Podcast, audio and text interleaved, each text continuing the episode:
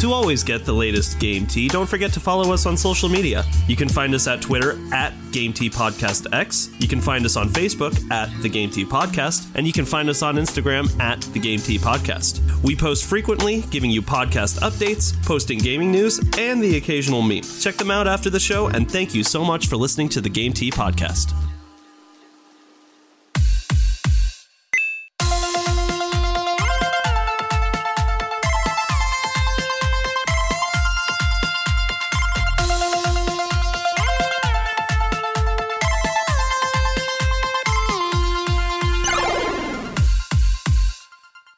Everybody, and welcome to another episode of the Game Tea Podcast. My name is JP. I'm Zach.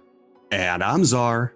Boys, it's been a crazy couple of weeks for us. We did a successful collab. We're hitting like followers on social media. We just hit 2,000 plays on the pod. Every once in a while, we just got to remember, hey, this is a podcast about video games, and we like to play video games. So this segment is games we are playing. So it's pretty much just a simple review system of the games that we're currently playing.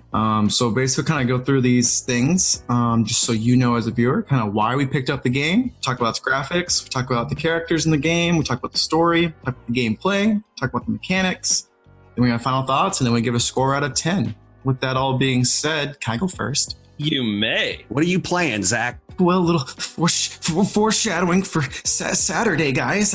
I'm playing World of Warcraft again. He's so cracked out, he doesn't even know what day it is. Zach, what year is it? 2020. Yeah. All right. So, what is Professor Oak's grandson's name? I don't know. You have to tell me. Why I picked up World of Warcraft. So, funny story about that. I was like in 6th grade, maybe 7th grade. Yeah, I think it was 7th grade. I broke my back, and while all my friends were outside playing video games, I went to Best Buy with my good friend Dylan. We went into Best Buy and I saw there was a free demo for World of Warcraft. And then my dad was feeling generous. I guess I broke my back, so he bought me the World of Warcraft and the expansions. I actually didn't know the story of why you got into World of Warcraft. That's kind of touching. I remember when you broke your back. It was from skateboarding at that skate park we were all at. Right. And so I was out of commission for like 2 months, maybe 3 months. And so you had to go to school in a brace. I totally want to have six-pack abs. So World of Warcraft is known for its cartoony art style. And I definitely think that is why it's still relevant today. A lot of these games go for super realistic. And if you went for super realistic in 2004, there's a high chance your game is dead now. So yeah, I think that cartoony art style has really helped World of Warcraft stand the test of time. It really has, especially when you consider that the alternatives are like RuneScape, which doesn't hold up at all. And yeah, I mean, it's World of Warcraft, for God's sakes. There's not much that can compete with it. I mean, it's a name that everybody knows. And that legendary art, it does. It's got a legendary art style to it. I mean, hell, every animated show has done something with a hat tip to World of Warcraft, especially like South Park doing an entire episode in the world of World of Warcraft. That is my favorite episode ever. It is probably my favorite, too. It's just so good. It's so on the nose. And they like actually put it in the game. So I love it. Back when Blizzard had a soul, it was pretty neat. Those were the days. Characters, guys, there's so many characters in World of Warcraft. I don't have time. None of us have time. We could be here for 3 to 4 hours of me just telling you all the characters. This game is expansive. This thing is huge. And if you like story, even though some things do get retconned, they make a very engrossing story that's a lot of fun, even though it does get some shit every now and then. So there's a tons of characters, but what are a couple of your favorites? My favorite is Green Jesus, Thrall. He's an orc shaman. He has saved the world on a few occasions, and I'm waiting to see what he does next. I also like Illidan Stormrage because I'm a basic bitch. Illidan's really cool. He's got kind of an anti-hero story. He has a very strong anti-hero story. And then there's you. You're the main character, so you kind of make your own story, which is pretty neat. It is kind of funny because, I mean, I really think it's expansion 8 or 9. I really don't know, because there was Vanilla, which is the base game. There's Burning Crusade, which was the second. And the Burning Crusade is you fighting a bunch of aliens to save the world. The third one is about you fighting a bunch of zombies to save the world. The fourth expansion is Cataclysm, which is a giant dragon destroys the world, like they reshape the entire world. Then you go off to play with pandas. Then you go back in time to save the orcs from ever becoming crazy. Yes, you go and fight the Legion again, and then they had another Legion one. The Legion's a pretty big deal, but they're pretty much dead now because it had 3 expansions worth. And then now we are at, oh yeah, so this 9 was Battle for Azeroth, which is just ended basically. And it was basically you Horde versus Alliance and a bunch of fighting and pretty much setting up more plot because they're running out of plot. So they're making new stories finally. Okay. And then the 10th one, this one, which is Shadowlands, which is basically one of the Horde leaders has gone batshit crazy and they pretty much shattered the realm between death and the living. And so you kind of have, it looks really cool, but it's like you have two different worlds kind of thing. It's like a mirrored world, you know what I mean? Like it's like the world of the dead, but it's all like flipped. No, I don't know what you mean, but... Sounds right up Czar's alley.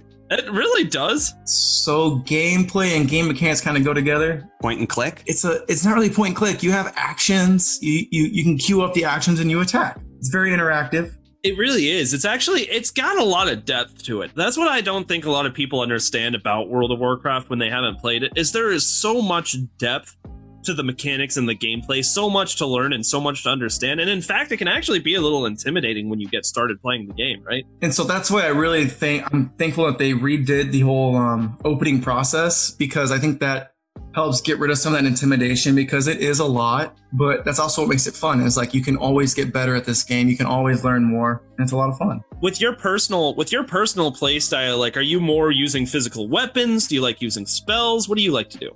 So I've done it all, but I'm on the physical weapons boat. Because yeah. If I were to play, I think spellcasting would be so much fun. Oh, JP, you're a mage, man. You're a mage. I think I'm a mage. Zara, am I a mage? Oh yeah, definitely. Me personally, I think there's nothing more satisfying than hacking your enemies to pieces with a rusty sword, though. A rusty sword? Why's it gotta be rusty? Why are you trying to get people tetanus? Oh no, tetanus, my only weakness. You'll be dead in 3 to 5 years now. Hope you had your tetanus booster. It's like, oh, I haven't. They haven't been invented yet. Yeah, so you're a death knight, dude, for sure. Aw, thank you. I'm a warrior or a paladin. I can't decide yet. I'm still going back and forth. That's what's kind of neat about the expansion is they kind of like add a lot of flavor. So there's 12 classes now. So you can play as a warrior, a hunter, a mage, a warlock, a death knight, a paladin. There's so much stuff that you can be in this game. And they do a good job of making everything feel very fun and unique. You guys ready for my final thoughts? Give us your final thoughts and then give us the score. I just think it's a really good game. It stood the test of time. It gets old and you can get frustrated quickly, but that's the cool thing is you can just stop playing. Don't be an addict. Have fun with the game. Play with your friends. And once that's done, do something else. Smoke some crack. I can stop whenever I want. If I had to give it a score, I'd probably give it 9 out of 10. That's what I think about with Warcraft. Any questions, comments, concerns? Okay, so here's something that's always kind of confused me about World of Warcraft. So that's the overall game, but then there's like probably been what, like hundreds of expansions by now? What's the latest expansion you've played? This is the 10th expansion, Shadowlands. Okay, so like this... Your review has been more talking about like everything that you've experienced with that expansion or just the game as a whole?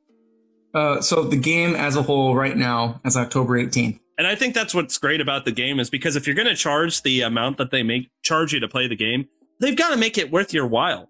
And they're going to do that by offering you new stuff frequently and just offering you a great experience. So you're absolutely right, Zach. I'm glad that World of Warcraft has stood the test of time because it's such a testament to gaming, in my opinion. I'm not personally a huge fan of the game, but I've got a respect for what it's done and what it's established within gaming. And so if you want to play, you can play the first 20 levels. It's free. And then it's a $15 a month thing if you do want to go past level 20. And then it's $40 for the new expansion. So it's kind of a pricey game, but like they do constantly change it. And that's why it's kind of stood the test of time, like JP said. I was going to say it's been a testament for you, especially because, I mean, you've been playing this for over a decade now. So like that $55 price range is, or well, I guess at one charge, $55 and then $15 for the rest.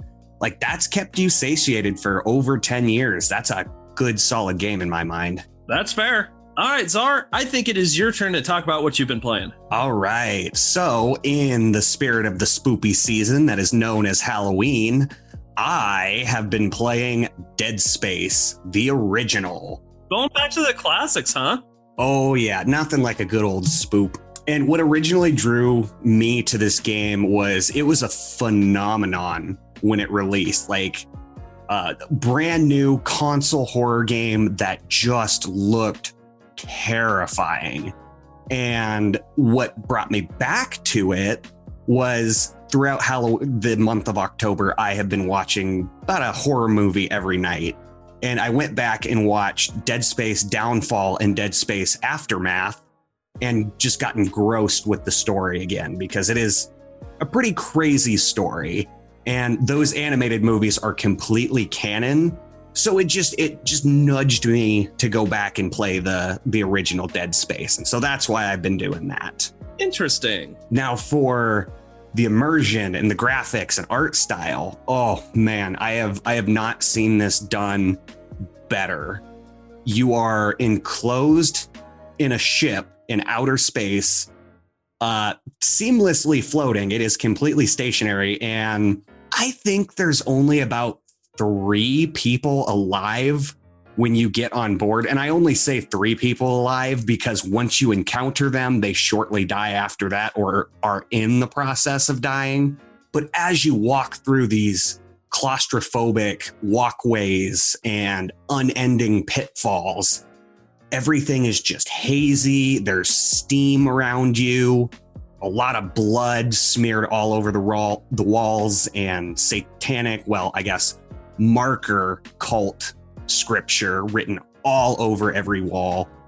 Some places even have this organic biomatter that is encompassing most of the ship. And so as you traverse across the ship and as you complete levels, you'll notice that the nasty wall gunk is growing.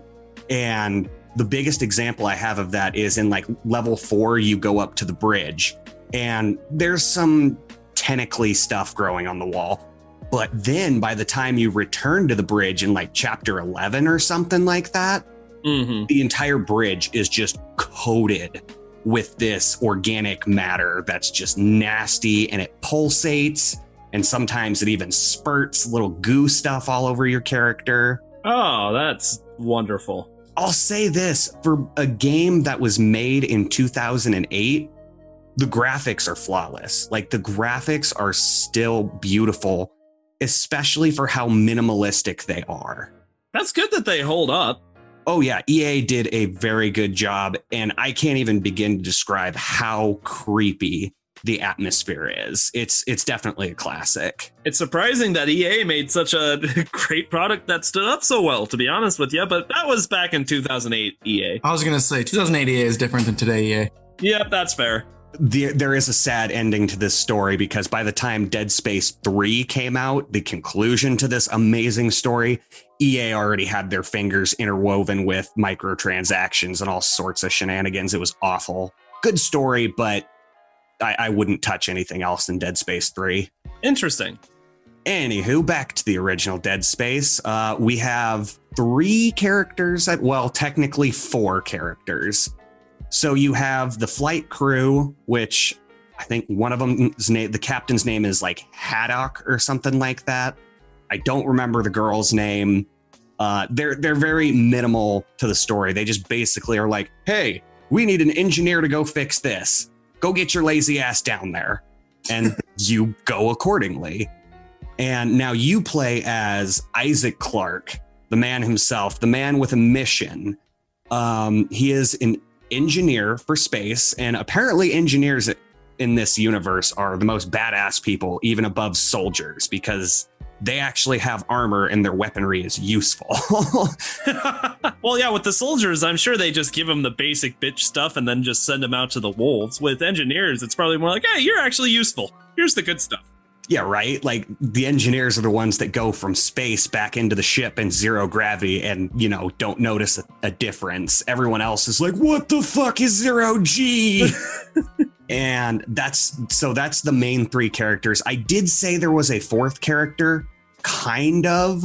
The reason why Isaac Clarke signed up for this mission to go to the Ishimura, especially, which the Ishimura is the ship that the game takes place on, is because his girlfriend was on the mining expedition when the ship went dark. Her name is Nicole, and you see a lot of her throughout the game. You see her in person, you see her all over the TV screens. But the question is she really there? Or is this game driving the protagonist literally bonkers? I like that psychological aspect to it, because those are the best horror games, in my opinion. Like, jump scares are great and all, but psychological horror is chef's kiss. Wonderful. Oh, well, that's the great thing about Dead Space, is it mixes the sheer terror of jump scares with this psychological aspect, because when you start the game, everything seems normal and you know, kind of wade slowly into hell.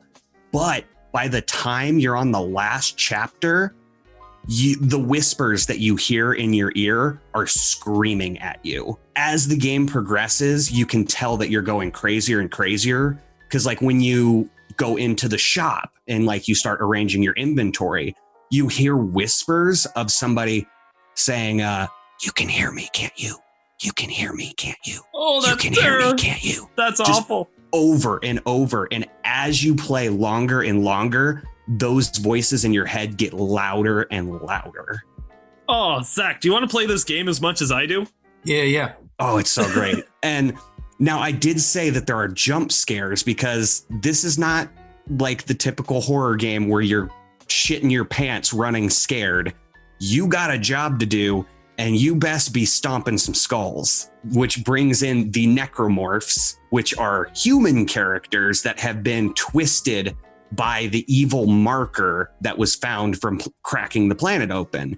And those things are just terrifying. They are about 6 feet tall. They have giant spikes sticking out of their hands, and their abdomen is split open, revealing tiny T-Rex arms that grab you and pull you close. The T-Rex arms kind of sounds like it diminishes the horror factor. You would think so, but like the tiny arms also hold in their guts. Oh, you know what? Never mind. That's terrifying. Forget I said anything. But that's only one example of necromorphs. There's also literally babies that crawl on the walls.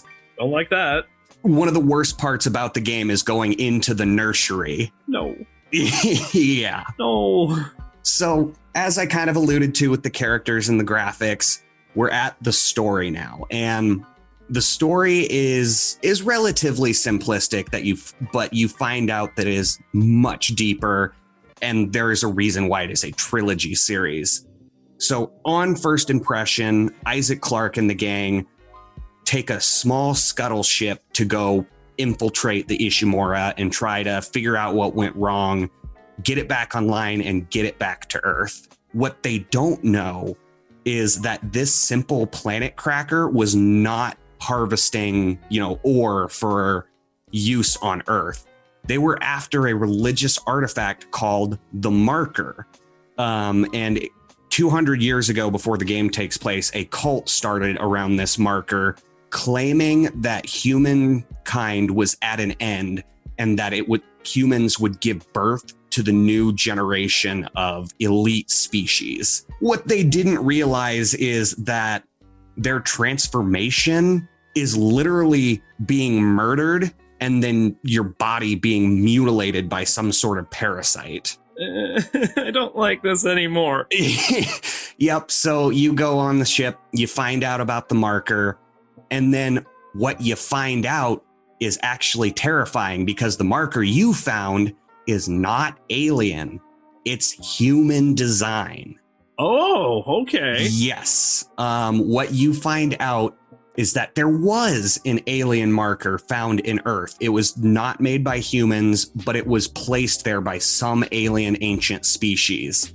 Humans, being the nasty, notorious assholes that we are, reverse engineered the markings on this holy icon, made it their own, essentially poisoned it, and then shot it to a planet as an experiment to see what would happen. And it turns out a lot of nasty, dead mutilation happens. That's how you know they're true people of science. It's like, oh, let's see what happens. Yup. And so when the Ishimura drug up the marker, they accidentally released everything that was residing on the planet and set it free upon the universe. Yay. Woo! And that's so much of the story for Dead Space 1. Now, the gameplay and game mechanics, I really like, but I can tell there's a lot of complaints from them because it is very clunky. It is a third person over the shoulder view with real-time inventory management. So you pull up your inventory, you can still get your bones munched. Ah, okay. You're very clunky when you walk. You can't turn on a dime. It's very primitive gameplay movement, but oh man, you feel the force behind every motion you do, whether it be jumping wall to wall in 0G or curb stomping enemies' heads, which the curb stomp is one of your most useful strategies, because how you kill the enemy is not shooting at the body or even cutting off the head. In the first scene, when you get a gun, you see on the wall written in blood, cut off the limbs. Oh, golly. That is how you kill the enemies. You literally dismember them. Otherwise, they're gonna keep getting back up. Yeah, so I love the feeling of force behind it. Like when you curb stomp, you feel like you're curb stomping. That's awesome. Yeah. And so that's what there is to gameplay. You got guns. It's all very fluid in motion. Everything is in game, giving you that sense of hysteria and pressure that anything could be waiting for you to just check your ammo supply around the corner. See, if it weren't for like the real-time inventory management, this sounds a lot like it could be like along the lines of Resident Evil type titles, but that would only be for like the remakes. It sounds like Dead Space was really kind of the catalyst for a lot of these more modern like horror game mechanics. I really think you're right on that. And I mean, I will say, for as clunky as Isaac Clarke is, jumping through space in 0G is really easy and really fun. Like you feel like you went from being a heavy sack of shit to like light as a feather. Still a sack of shit, but yeah, still a sack of shit, but you know, just lighter.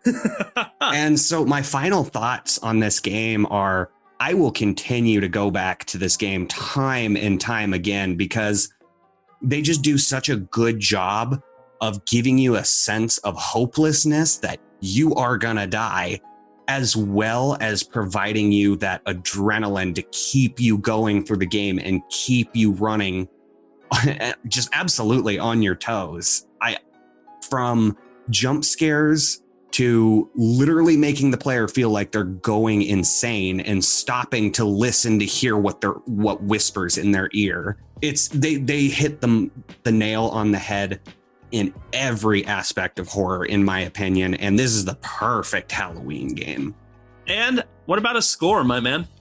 Yeah, finally, I would have to give this game a 9.7 out of 10, even to today's standards. Like, I went back, played it with headphones on, and there were times where I would have to stop and try to find safety just so my heart would stop beating so fast. That's not bad. I figured even like with the mechanics and kind of the clunkiness, I figured that was probably going to dock it a good amount of points. So it must be pretty good for you to still feel like it's justifiable to give the game a 9.7 out of 10. It really is. I mean, the clunky mechanics really have not weighed me down too much, with the exception of a couple rooms where there's an unkillable enemy and you just have to wait until somebody unlocks the door for you.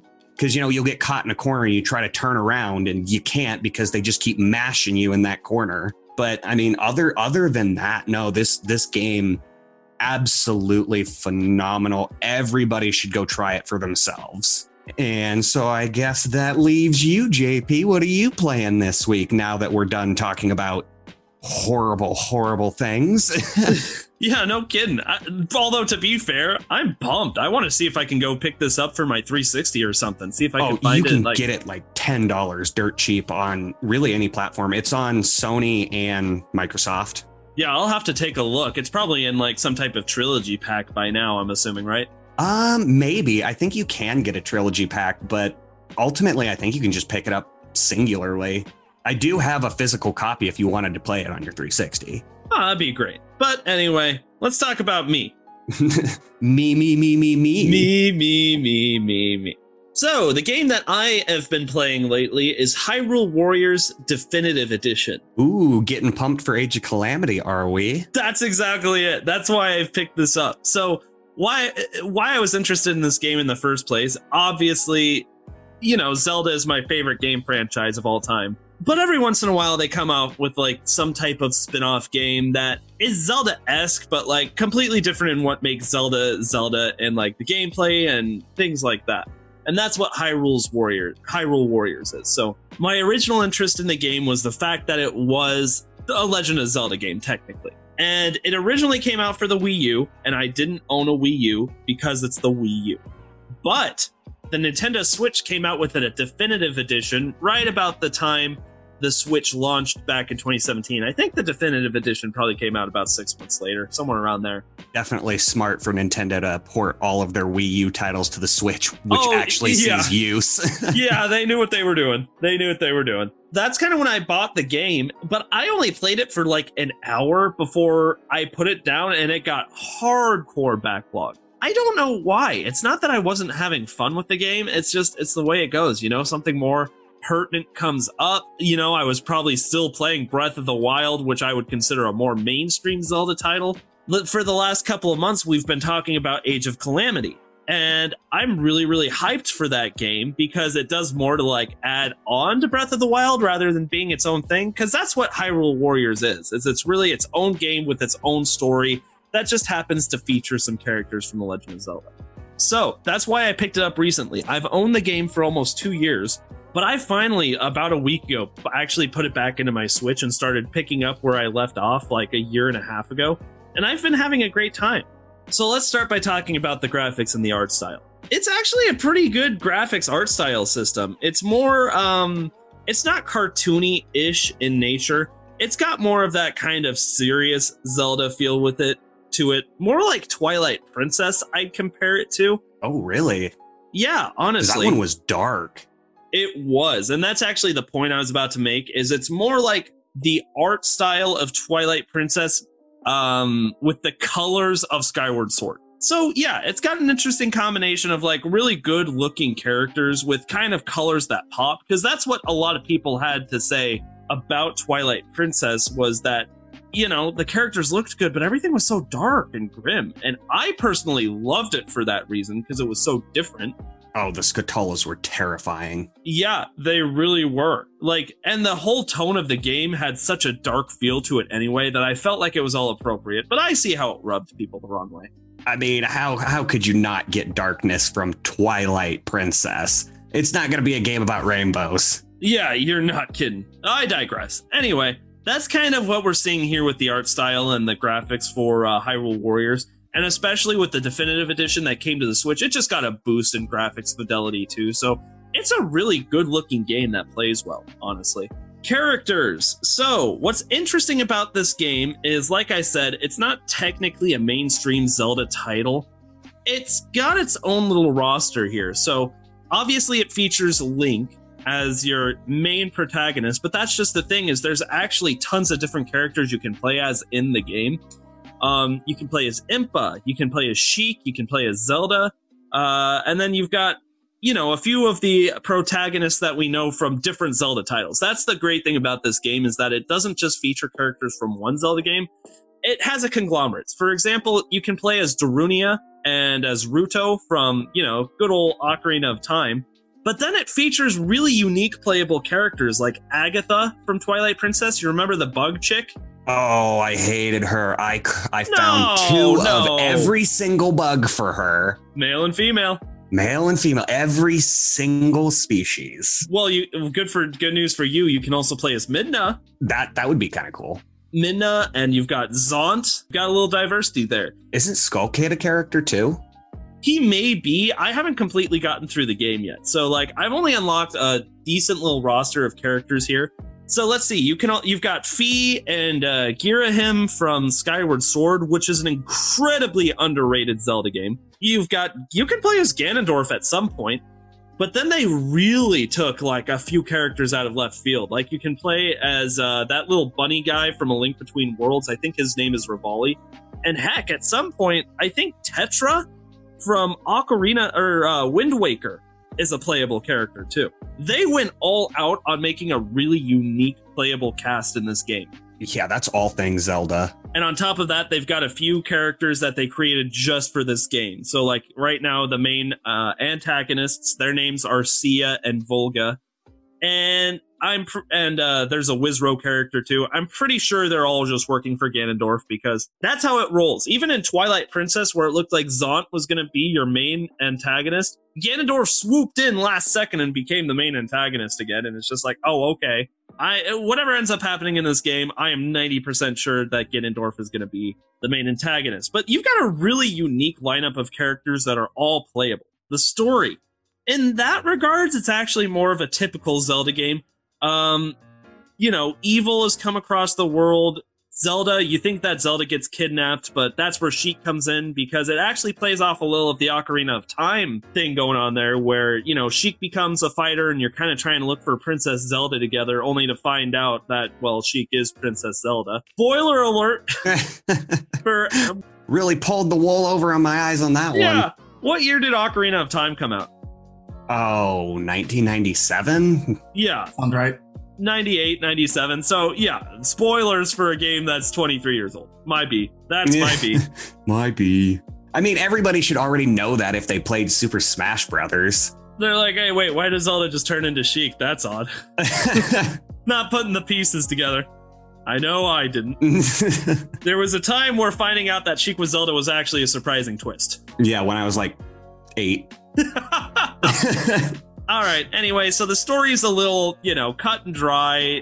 There's a bad guy. Everybody needs to go beat the bad guy. But honestly, Hyrule Warriors isn't a game that's supposed to have a super in-depth story anyway. Where this game really shines, in my opinion, is the gameplay and the game mechanic. So as opposed to, you know, your typical Zelda adventure where you play as Link and you get out there and you go on the quest, you kind of roam around to your own free will, beat bad guys as you feel like coming across them. The gameplay for this game is more strictly beat-em-ups. So hordes upon hordes of enemies come your way, and your goal is to defeat them all and go to keeps and capture keeps and, you know, run all across this battlefield to help out your kind of the people who are helping you out, your own armies, as they get attacked. It's strictly beat them up, and we've never seen that in a Zelda game before, which is what makes this game really unique and why I'm really excited for Age of Calamity, and most importantly, why I don't know why I backlogged this in the first place. It's a lot of fun. Yeah, you know, I think Zach made the apt comparison a few episodes ago that the gameplay for Hyrule Warriors is very reminiscent of Dynasty Warriors. And that's true.